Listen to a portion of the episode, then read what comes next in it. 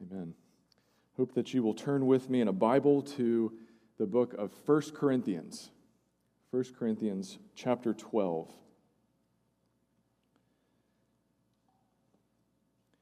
And this morning we're going to be reading verses 12 to 26, focusing our attention on verses 14 to 26.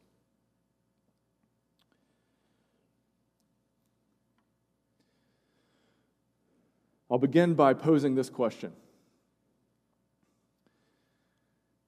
Do you know where you belong? Do you know where you belong? How would you answer that question? Would you point to your family background, your place of origin, a group, a political party, a philosophy, a worldview, a community, a church? Where do you belong? This is a pressing question in our contemporary setting because we're living in a time and a place where so many are longing to belong, but they don't know where they belong. Our God given craving to want to be somewhere, to know who we are, to have a purpose, to have significance, to say, that, those are my people, that's where I belong. We all want that. It's given by our Creator. But in this time and in this place, so many don't know where to find it. And across the board, you can see this dynamic playing out. Civic groups, social groups, we're talking about outside the church now, are in a free fall. Groups like the Civitans, Rotary, Boy Scouts, all kinds of organizations and clubs that at one time played such a prominent place in American culture are struggling to survive if they haven't already gone into extinction. And the church, as an organization, as an institution, is not immune from this dynamic, is it? So, where do you belong? I hope to show you that by God's grace, no matter who you are, no matter where you are, no matter what you've done, no matter what you haven't done, you can have a place in the church. That God Himself, through His Son Jesus Christ, has made a place for every sinner who repents and turns to Him for salvation. You can have a place. And if you say, No, I'm, this is my church, I'm a church member here if your sense of belonging to a church is reducible to sitting in a pew on Sunday morning and occasionally dropping an envelope in a plate, if that's the sum total of your belonging in a church, well, can you really say you belong? Is that it? Is that what it's all come to? Is that why Jesus shed his blood? Is that why God purposed from eternity this institution, the church, composed of people from every tribe, nation, and tongue, just so we could sit in a pew and occasionally drop an envelope into a plate? Oh, I hope that's not our view. I hope that's not our view. I hope that on the other side of this, you have a broader and a deeper appreciation for the church, capital C, and a broader and a deeper appreciation for the local church right here and what we're doing and the significance of what we're doing right now. So let's read together, beginning at verse 12, as we see the Apostle Paul describe the church as the body of Christ.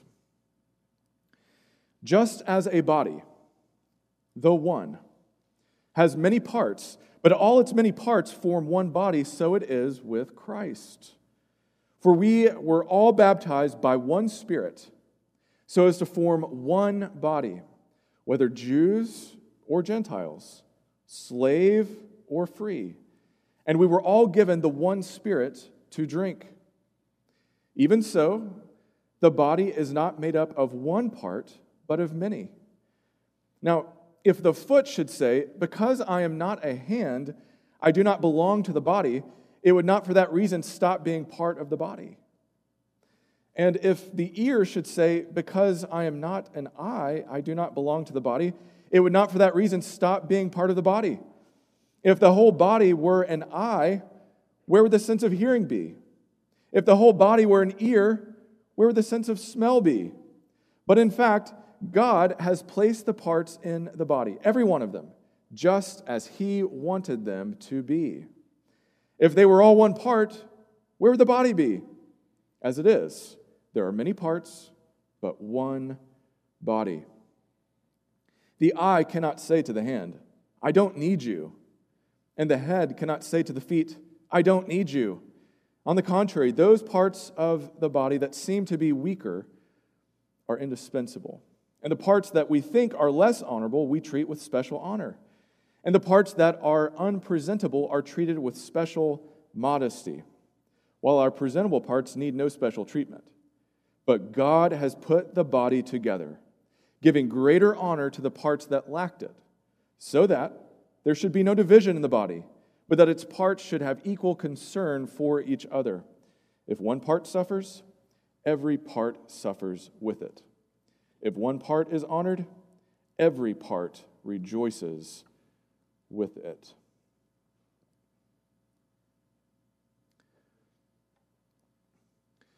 As we've seen over the last several weeks, Scripture uses a rich variety of images to describe the church, the people of God.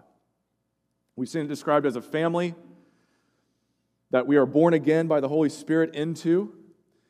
We've seen it described as a building, as a temple, that the church is not just a pile of bricks, that the church has shape, it has form, and that shape and form is given by the Spirit of God as the Spirit builds on the foundation of Jesus Christ. And here we see that the church is compared to the human body. So the logic here is plain and simple. All we have to do is look in the mirror to see this playing out, to understand what Paul is showing through the Holy Spirit about the nature of the church. But undergirding the plainness and the simplicity of the imagery, there is a deep, deep truth. And it's this God's infinitely wise plan is to save people as individuals, to save people one life at a time. We get that part generally. Though none go with me, still I will follow. I have decided to follow Jesus. You and you alone will stand before the judgment seat of Christ, and I can't answer for you. Your parents can't answer for you. Your grandparents can't answer for you. There is no proxy faith. God's infinitely wise plan is to save people as individuals. But here's the part we don't get as much God also sanctifies people in community. In community.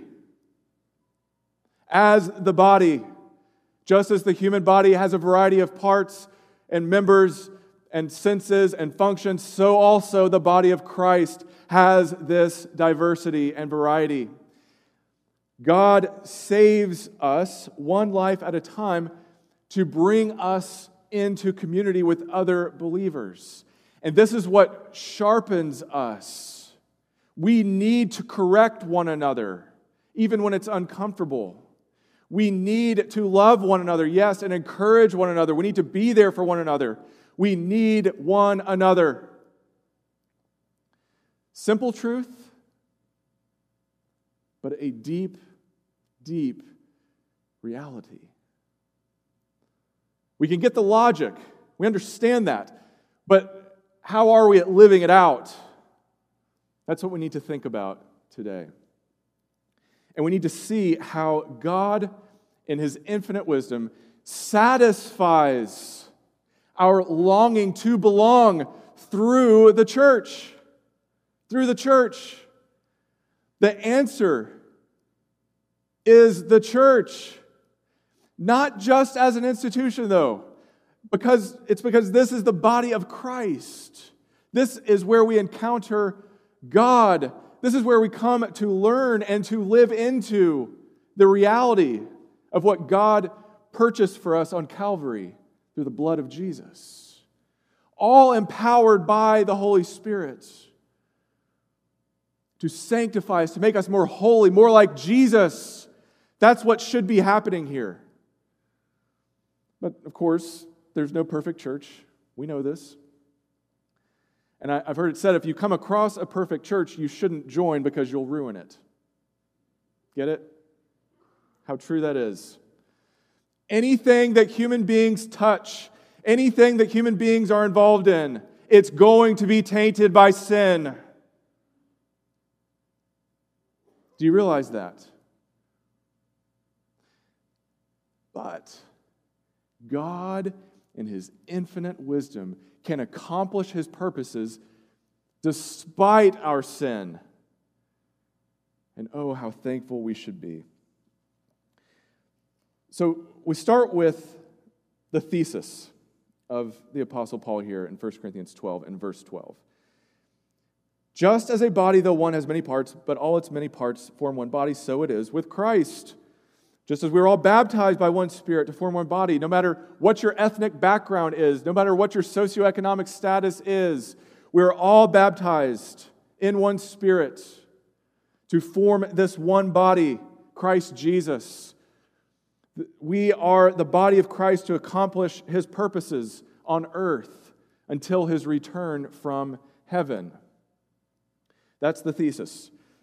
And just as the human body has a variety of parts, so also the body of Christ has diversity and, and, and variety in it. This is all by God's design. So when we move into verses 14 to 17, here's what we're seeing. We're going to see two things that God doesn't want. Two things that God doesn't want. The first is what I'm going to call the inferiority complex. The inferiority complex. And it sounds like this They don't need me. They don't need me. And this is where Paul brings in the imagery of the foot. The foot says, I guess I'm not a hand, so I guess I don't belong. After all, they cover me up with footwear, after all, and shoes. I guess they don't need me. And think about all the things you can do with your hand. Just try to check your phone with your feet. See how that works out, right? Well, so the foot says, okay, well, I guess I'm useless. They don't need me. I'll go elsewhere. I don't belong. The inferiority complex. And here's God's wise response to it. Every single part has been given a place in the body. Every single part, every single member has been given a place. The foot has a place, just as the hand has a place. And here's what this looks like people think, well, I guess because my prayers don't sound like her prayers or his prayers. Maybe they don't need my prayers. They don't need to hear my voice. I don't need to come to prayer meeting, for example. Because I don't know how to understand the Bible like that person. I just can't say it like she says it or he says it. I guess there's no place for me. We say, I don't know what my gift is. I guess there's no place for me. I feel like all I do is sit in a pew. I don't I guess there's no place for me. That's how people think in the church. Outside the church, it takes the form of they don't need me because I have far better things to do on Sunday morning than to go to a building to sit around with a bunch of people and hear from an ancient book. They don't need me. There's no place for me in the church. So many think this way.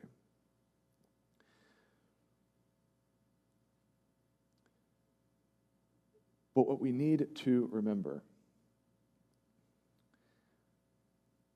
is that so often our limitations keep us from seeing our place in the body.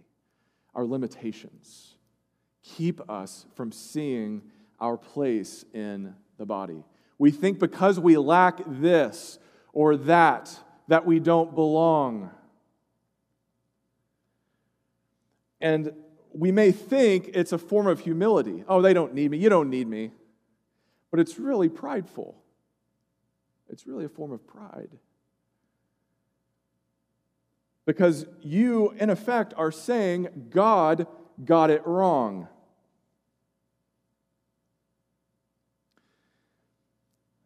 Take a hard look at verse 18. But in fact, God has placed the parts in the body, every one of them just as he wanted them to be. And the transition there in verse 18, but in fact, is a strong, forceful transition.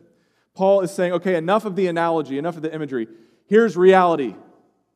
And the reality is, God has placed these parts.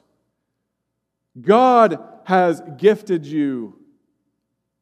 God has limited you by his design, yes. There are some things that God has withheld from you for your own good. And there are things that he has withheld from me for my own good.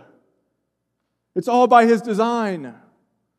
And his wisdom, his sovereign, free wisdom, his infinite wisdom is displayed in this decision. And on what basis? Just as he wanted them to be. Second half of verse 18. More briefly, just as he willed, just as he wished. This is what God wants. He wants you to be who you are. He's made you the way you are for a purpose so that you can fulfill His purposes all by His sovereign designs. It doesn't matter if you're a foot or a hand an ear, a nose, an eye. There's a place for you in the body of Christ. We need introverts and extroverts. We need the practical and the impractical. We need the planners and we need the dreamers. We need type A's and type B's. We need every number on the Enneagram scale. We need every combination in the Myers Briggs personality test. We need them all. We need people from every tribe, nation, and tongue. Because this thing, the church, it's bigger than what we can possibly conceive. The church is conceived by God from eternity. This has been his plan to have a people for himself. And it goes all the way back in human history, anyway, to Father Abraham to say, I'm choosing you. I'm going to bless you. Go where I tell you to go. And through you, I'm going to bless the nations. Is your view of God's people that expansive? Well, we all know what tends to happen. Churches tend to cluster around certain personalities. There are black churches and white churches. There are churches of this socioeconomic status and that socioeconomic status. There are churches that look like this or like that, that favor this or that. We need to see that the body of Christ is so much bigger than that, than our common interest groups. Do you long for the body of Christ to look as it will look in heaven? Or are you satisfied with people that look like you, sound like you, have the same background as you, make about as much money as you? Be honest. Be honest. Are we really comfortable with the Holy Spirit saving anyone and bringing anyone into the body of Christ? Are we prepared for there to be some friction? To, for there to be some discomfort? Surely we don't want somebody that votes like that, do we? Someone, uh, we don't want somebody that, that looks like that, dresses like this, or likes that kind of music. Oh no. Oh no. It all comes back to an inferiority complex, a failure to appreciate the wisdom of God in the diversity of His church. God doesn't want that. God also doesn't want this the superiority complex that says, I don't need them. I don't need them. This is what we see in verses 21 to 24. The eye cannot say to the hand, I don't need you. And the head cannot say to the feet, I don't need you. And you can see why the eye and the head might pair up, right? I mean, the, we need our head, of course, and we need our eyes, and, and so they're in close proximity and they're more visible. Surely they can say to the feet, Oh, we don't need you, right? There's no place for you. On the contrary, those parts of the body that seem to be weaker are indispensable. Underline indispensable, necessary. The parts we talk about and the parts we don't talk about, the parts we see and the parts we don't see, we need them.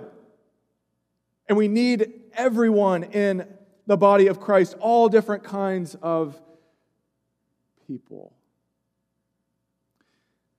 But when it comes to the superiority complex, this is where our place in the body keeps us from seeing our limitations.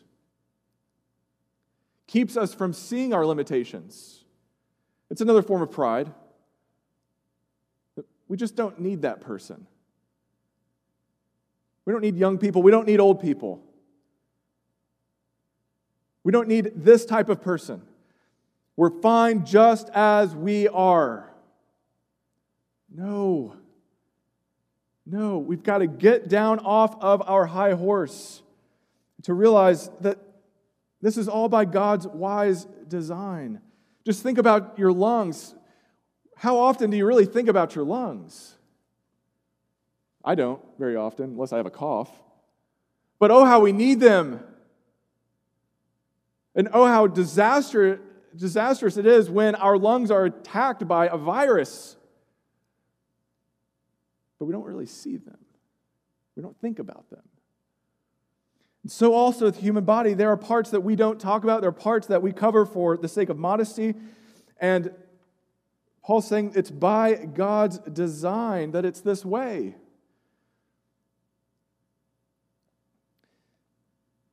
Can you imagine a church that only consisted of a budget and finance committee?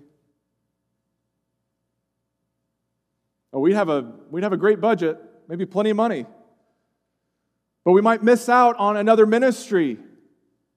Or what if a church just consisted of pastors? How do we decide who's going to preach on any given week? Or if the church just consisted of a building and grounds committee? Oh, we'd have a great building, sure. But think of all we would be missing. God's wisdom is seen in this. No single part can stand in place of the body. No single part, no single member can stand in place of the whole body. The superiority complex. I don't need them.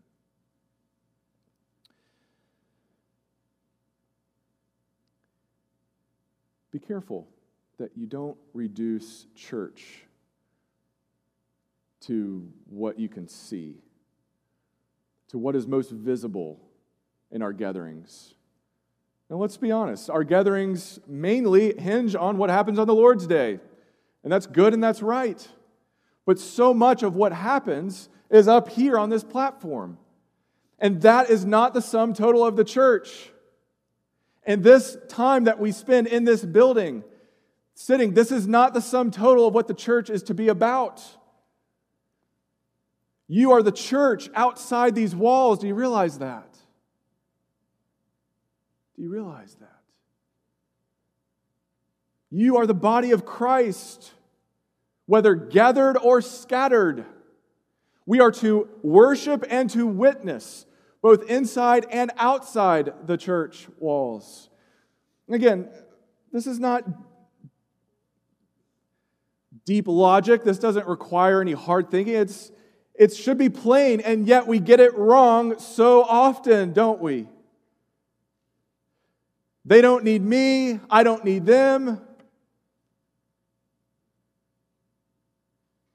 Inferiority and superiority.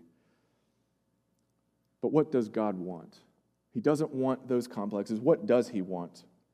What God wants is complete solidarity. That sounds like this We need one another. We need one another. And unless your view of the church is that expansive, you don't know the first thing about church. We need to hear you pray if you know Jesus. Pray, sister. Pray, brother. We need you to step up and participate, to raise your voice. We want to hear you sing. Yes, we do in combination with everyone else? Yes, yes, maybe. But we want to hear your voice. We want you to join in the chorus. We, we want you to listen to what the conductor is doing, to his directions, and our conductor is the Lord Jesus Christ. And it is only because of him that we are in the church. It is only by the power of the Holy Spirit intervening in our lives that we can be here. And what he wants is complete solidarity. God has put the body together. God has put the body together. Not the pastor, not a visioning committee, not any group of people. God puts the church together, giving greater honor to the parts that lacked it, so that there should be no division in the body. God's goal is for there to be no schism, literally, no division, but that its parts should have equal concern for each other. If one part suffers, every part suffers with it. Not just some, not just for the deacons, not just for the pastor. Every part suffers with it. If one is honored, every part rejoices with it. Complete solidarity. Well, we fall short, yes, but this is where God wants to move us. He saves us as individuals, He brings us into his people, the church, but he wants to sanctify you in community with other people. He wants to use their correction, he wants to use their encouragement to build us up until we all reach maturity in Christ. And I'm not there yet, and neither are you. We need one another. We need one another. And here's how we see God's wisdom in this every part Every single redeemed, blood bought child of God owes his or her place to the Savior who took his or her place on the cross. You owe your place. I owe my place. We are indebted people. We're not in the church because we checked a box, because we walked down an aisle, because we said certain words, because we were immersed in water, because we went through some ritual. We are in the church because Jesus Christ stood in our place and absorbed the penalty, the just and holy wrath of God against your sin and my sin. And because the Holy Spirit of God unites us with Him so that we are in Christ, we are one with Him, and we are to live for Him. We are born again, not by our own choosing. We weren't looking for God, He found us. That's the testimony of every true believer who knows just how amazing the grace of God is. We are indebted people. Indebted people. We owe our life to another who gave his life for us. Do you believe he took your place? Do you believe you need him? And do you believe that in him you need his body? Or not?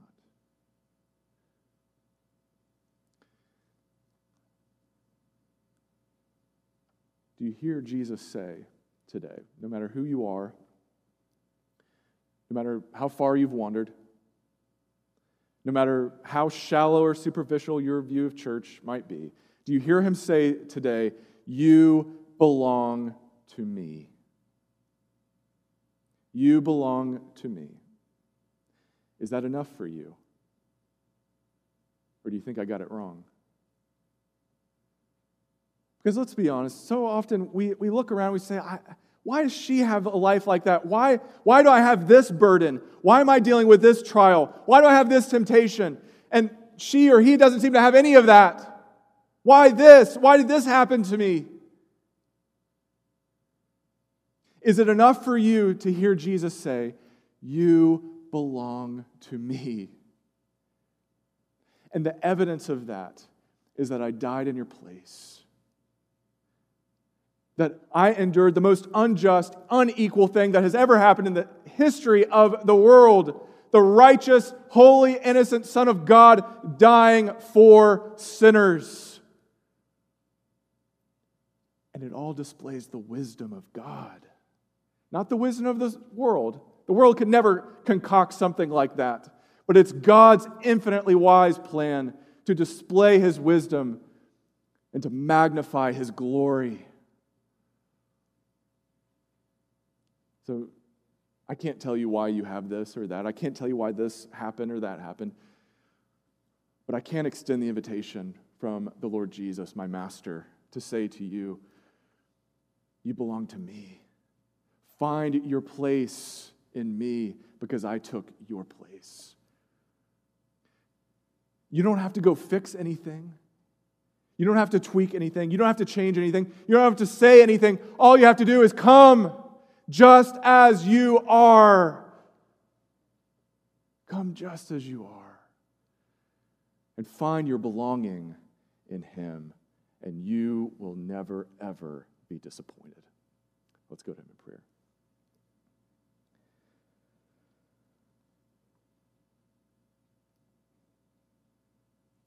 Lord, we thank you for making it so plain to us. And while we will still have questions, we will still have things that, that we need to work out, the heart of the matter has been settled. Christ Jesus died for sinners. And we can be declared righteous. We can have just standing before you, our Heavenly Father because of Him. On our own, Lord, we confess we're lost, we are hopeless, we are helpless. But in Christ, we are saved, we are made whole, we are freed. Freed from the criticism of others who would tell us how to live our lives, freed from those who simply want to critique or tell us you need to be this way or act this way. Lord, in you we are freed from that to be your redeemed, blood bought children. I pray, Lord, that we would all, everyone hearing this message, that we would all embrace that reality, that we would answer your call to repent and to put our trust in Christ Jesus, and that you would empower us by your Spirit to live in this body, the church, that we would never take it for granted that we would treasure it, that we would honor it, that we would do everything we can to play our part in it, all for your glory. and for our good. For we pray these things in Jesus' name. Amen.